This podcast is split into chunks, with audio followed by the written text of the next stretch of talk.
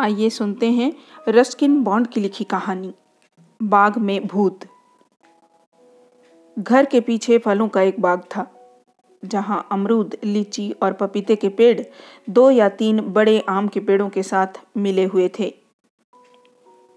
अमरूद के पेड़ों पर चढ़ना आसान था, लीची के पेड़ ढेर सारी छाया देते थे। इसके अलावा गर्मी में स्वादिष्ट लीचियों के गुच्छे, आम के पेड़ वसंत में अपने सबसे अधिक आकर्षक रूप में होते थे जब उनके बौर मादक खुशबू देते थे। लेकिन एक पुराना आम का पेड़ था चार दीवारी के पास, जहां कोई नहीं, यहां तक कि धूकी माली भी नहीं जाता था। यह कोई फल नहीं देता, धूकी ने मेरे पूछने पर बताया। यह एक पुराना पेड़ है, फिर तुम इसे काट क्यों नहीं देते? हम काटेंगे एक दिन, जब तुम्हारी दादी जी चाहेंगी। बाग के उस हिस्से में सघन खरपतवार उगाए थे, वे धूकी द्वारा निरंतर गुड़ाई करने से बचे हुए थे। कोई उस फलों के बाग के कोने में क्यों नहीं जाता? मैंने मिस केलनर से पूछा, हमारी अपंग किराएदार जो देहरादून में तब से थी जब वह जवान थी। लेकिन वह इस बारे में बात नहीं करना चाहती थी। अंकल केन ने भी विषय बदल दिया जब भी मैंने इस प्रसंग को उठाया, इसलिए मैं खुद ही फलों के बागान में घूमने लगा। सतर्कता से बाग के निषिद्ध और उपेक्षित कोने में अपना रास्ता बनाते हुए जब तक धूकी ने पीछे से मुझे आवाज नहीं लगाई। वहां मत जाओ बाबा, उसने चेतावनी दी, वह जगह मनहूस है। कोई उस पुराने आम के पेड़ के पास क्यों नहीं जाता? मैंने दादी जी से पूछा। उन्होंने बस अपना सिर हिलाया और घूम गई। वहाँ ज़रूर कुछ ऐसा था जिसके बारे में लोग चाहते थे कि मैं न जानूं, इसलिए मैंने अवज्ञा और सबकी उपेक्षा की और दोपहर की निस्तब्धता में, घर के जब अधिकांश लोग झपकी ले रहे थे, मैं बाग के कोने में खड़े पुराने आम के पेड़ के पास पहुंचा। वह एक ठंडी छायादार जगह थी और काफ़ी अपनी सी लग रही थी, लेकिन वहाँ कोई चिड़िया नहीं थी, कोई गिलहरी तक नहीं। और यह एक विचित्र बात थी, मैं पेड़ के तने से पीठ टिकाए घास पर बैठ गया और सूरज की रोशनी में दमकते घर और बाग को ताकता रहा। जगमगाती गर्म धुंधली रोशनी में मैंने किसी को पेड़ की तरफ आते देखा, लेकिन वह धूकी या ऐसा कोई नहीं था जिसे मैं जानता था। यह एक गर्म दिन था, लेकिन मुझे अभी ठंड लगनी शुरू हो गई थी और फिर मैंने खुद को कांपते पाया जैसे अचानक मुझे बुखार चढ़ाया हो। मैंने ऊपर पेड़ की ओर देखा और मैंने ऊपर की शाखाएं घूमती हुई पाई, आहिस्ता आहिस्ता झूलती हुई। हालांकि वहाँ बिल्कुल हवा नहीं थी और दूसरे सभी पत्ते और शाखाएं स्थिर थीं। मुझे महसूस हुआ कि मुझे ठंड से उठकर चले जाना चाहिए, लेकिन मुझे उठने में दिक्कत हो रही थी, इसलिए मैं अपने हाथ और घुटने की मदद से घास पर घिसटने लगा जब तक मैं चमकते सूरज की रोशनी में नहीं आ गया। कपकपाहट बंद हो गई थी और मैं घर की ओर भागा और जब तक मैं बरामदे में नहीं पहुंच गया, मैंने पलटकर उस आम के पेड़ को नहीं देखा। मैंने मिस केलनर को अपने अनुभव के बारे में बताया। क्या तुम डर गए थे? उन्होंने पूछा। हाँ, थोड़ा सा, मैंने स्वीकार किया। और क्या तुमने कुछ देखा? कुछ शाखाएं हिली। मुझे बहुत ठंड लगी, लेकिन वहाँ बिल्कुल भी हवा नहीं थी। क्या तुमने कुछ सुना? बस एक हल्की करहाती आवाज़।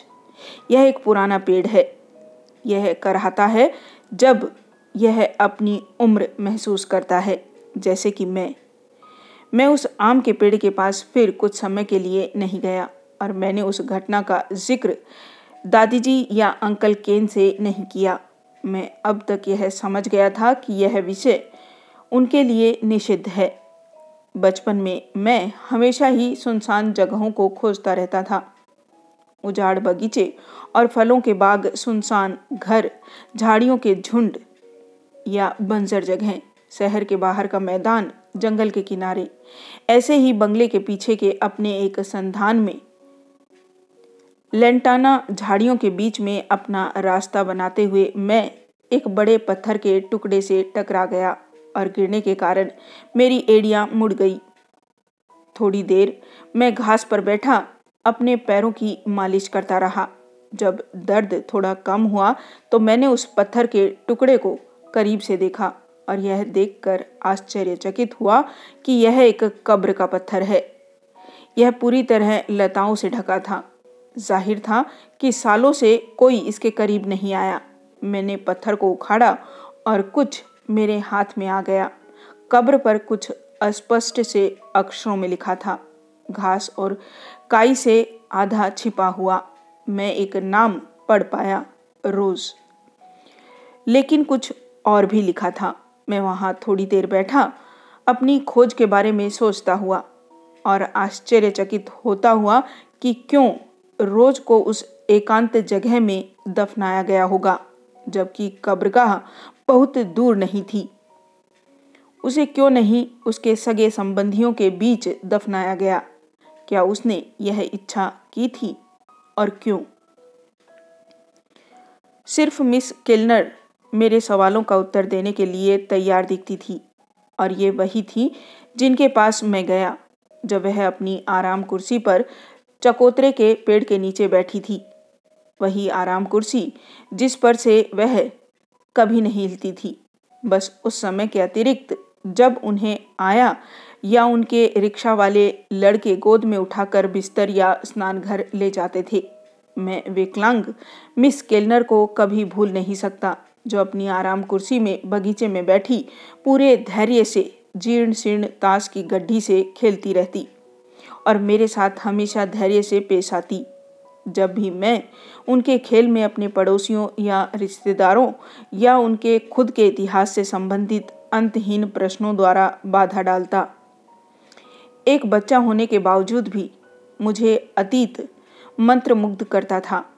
मेरा मतलब देशों का इतिहास नहीं, व्यक्तिगत इतिहासों से था, लोगों के जीवन जीने के तरीके और वे क्यों खुश या नाखुश थे और उन्होंने क्यों अकारण ही कभी बहुत ही गलत या खतरनाक काम किए।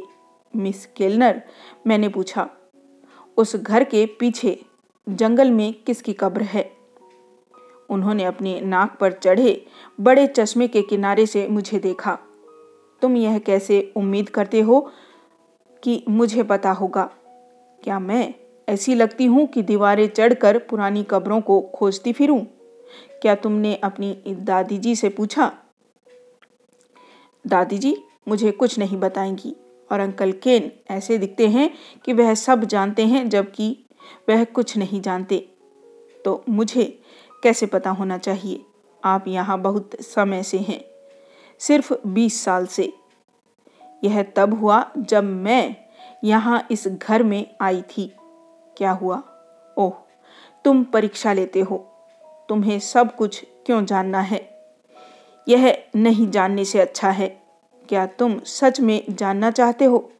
कई बार अच्छा होता है कि हम नहीं जाने, कभी कभी शायद, लेकिन मैं जानना चाहूँगा। रोज कौन थी? तुम्हारे दादाजी की पहली पत्नी। ओह, यह बात तो बहुत आश्चर्यजनक है। मैंने अपने दादाजी की पहली शादी के बारे में नहीं सुना, लेकिन वह उस एकांत जगह में क्यों दफनाई गई है, कब्रगाह में क्यों नहीं? क्योंकि उन्होंने आत्महत्या कर ली थी और उन दिनों आत्महत्या करने वालों को किसी कब्रगाह में ईसाई तरीके से नहीं दफनाया जाता था। क्या अब तुम्हारी जिज्ञासा शांत हुई? लेकिन मेरी और ज़्यादा जानने की भूख बढ़ती जा रही थी। और उन्होंने आत्महत्या क्यों की? मैं सच में नहीं जानती बच्चे। कोई क्यों करता होगा? क्योंकि वह खुश नहीं होगी, जीवन से तंग आ गई होगी या किसी बात से परेशान रही होगी। आप तो जीवन में नहीं थकी। क्या आप थकी हैं? जबकि आप चल नहीं सकती और आपकी सारी उंगलियां मुड़ी हुई हैं। अशिष्ट मत बनो, नहीं तो तुम्हें मेरे भंडार से कोई स्वादिष्ट चीज नहीं मिलेगी मेरी अंगुलियां लिखने और तुम जैसे छोटे लड़कों की रीढ़ पर चुभाने के लिए एकदम सही है। और उन्होंने अपनी अंगुलियां मुझे चुभो दी, जिससे मैं चीख उठा। नहीं, मैं जीवन से थकी नहीं हूँ, अब तक नहीं। लेकिन लोग अलग तरह से बने होते हैं, तुम जानते हो। और तुम्हारे दादाजी अब हमारे साथ नहीं है, यह बताने के लिए कि क्या हुआ था। और फिर उन्होंने दोबारा शादी कर ली तुम्हारी दादी से। क्या वह दादाजी की पहली पत्नी के बारे में जानती थी? मुझे नहीं लगता। वह तुम्हारे दादाजी से बहुत बाद में मिली, लेकिन उन्हें इन सब के बारे में बात करना पसंद नहीं। और रोज़ ने कैसे आत्महत्या की? मुझे कुछ नहीं पता। आप बिल्कुल जानती हैं मिस केलनर, आप मुझे धोखा नहीं दे सकती। आप सब कुछ जानती हैं। मैं यहाँ नहीं थी, मैंने तुम्हें बताया, लेकिन आपने इस बारे में सब कुछ सुना है और मुझे पता है कि उन्होंने कैसे किया। उन्होंने ज़रूर खुद को उस आम के पेड़ से लटका लिया होगा, बगीचे के आखिरी पेड़ से, जिससे सब दूर भागते हैं। मैंने आपको बताया था कि मैं वहाँ एक दिन गया था और वहाँ छाया में बहुत ठंड और अकेलापन था।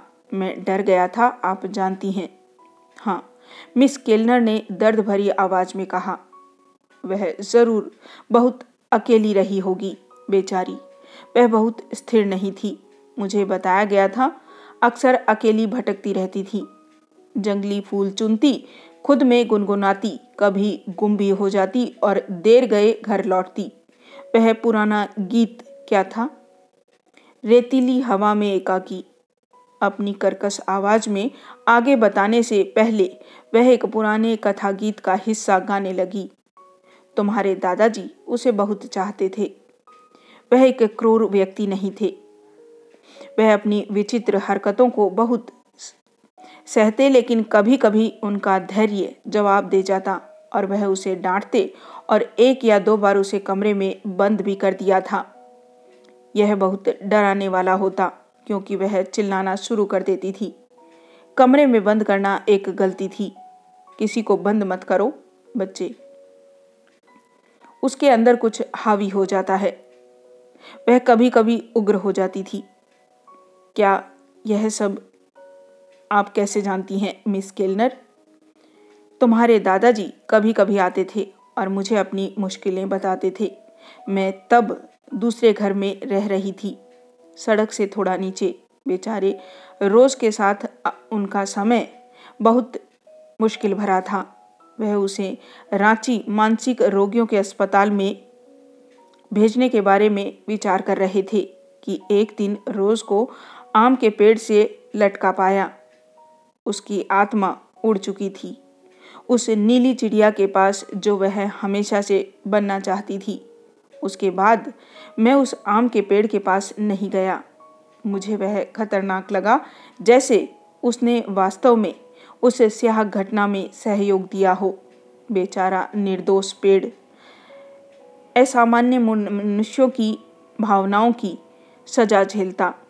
लेकिन मैं उस उपेक्षित कब्र पर दोबारा ज़रूर गया और खरपतवार साफ की ताकि उसकी लिखावट साफ तौर पर दिखने लगे। रोज़ हेनरी की प्रिय पत्नी। उसके बाद मेरे दादाजी का उपनाम लिखा था। और जब धुकी नहीं देख रहा था, मैंने एक लाल गुलाब बगीचे से तोड़ा और उसे कब्र पर रख दिया। एक दोपहर जब दादी जी अपनी ब्रिज पार्टी में थी और अंकल केन घूम रहे थे, मैंने पीछे के बरामदे से सटे भंडार गृह को छान मारा। पुरानी स्क्रैप बुक और मैगजीन को उलटता पलटता रहा। किताबों के ढेर के पीछे मुझे एक पुराना ग्रामोफोन और बहुत सलीके से रखा ग्रामोफोन रिकॉर्ड का एल्बम और एक स्टील की सुइयों का बक्सा मिला। मैं ग्रामोफोन को बैठक में ले गया और रिकॉर्ड बजाने की कोशिश की। उसकी आवाज़ बिल्कुल ठीक थी, तो मैंने कुछ और रिकॉर्ड बजाए। वे सभी बीते सालों के गाने थे। उन्नीस सौ बीस और तीस में प्रख्यात हुए टेनोर और बैरिटोस द्वारा गाए रोमानी कथा गीत। दादी जी संगीत नहीं सुनती थी और यह ग्रामोफोन बहुत समय से उपेक्षित था। अब बहुत सालों में पहली बार कमरे में संगीत फैल हुआ था। मैं अकेला। मैं तुम्हें देख सकूंगा। क्या मुझे याद करोगे? सिर्फ एक गुलाब, सिर्फ एक गुलाब तुम्हें देने के लिए, सिर्फ एक गीत मंद होता हुआ, सिर्फ एक मुस्कान याद रखने के लिए। जब यह मधुर प्रेम गीत बज रहा था, एक आकृति कमरे के करीब आती प्रतीत हुई। पहले वह काली हुई, फिर हल्की गुलाबी चमक कमरे में फैल गई और फिर एक मुस्कुराती हुई उदास औरत सफ़ेद कपड़ों में चलती हुई नहीं, लगभग तैरती सी मेरी ओर बढ़ रही थी। वह कमरे के बीच में रुक गई और मुझे देखती हुई लग रही थी। उसने पुराने जमाने की लंबी चोगेनुमा पोशाक पहन रखी थी और उसके बाल उसी तरह से सज्जित थे जैसा मैंने पुरानी फोटो में देखा था। जब गाना खत्म हुआ, वह आत्मा गायब हो गई। कमरा फिर से सामान्य था। मैंने ग्रामोफोन और रिकॉर्ड रख दिया।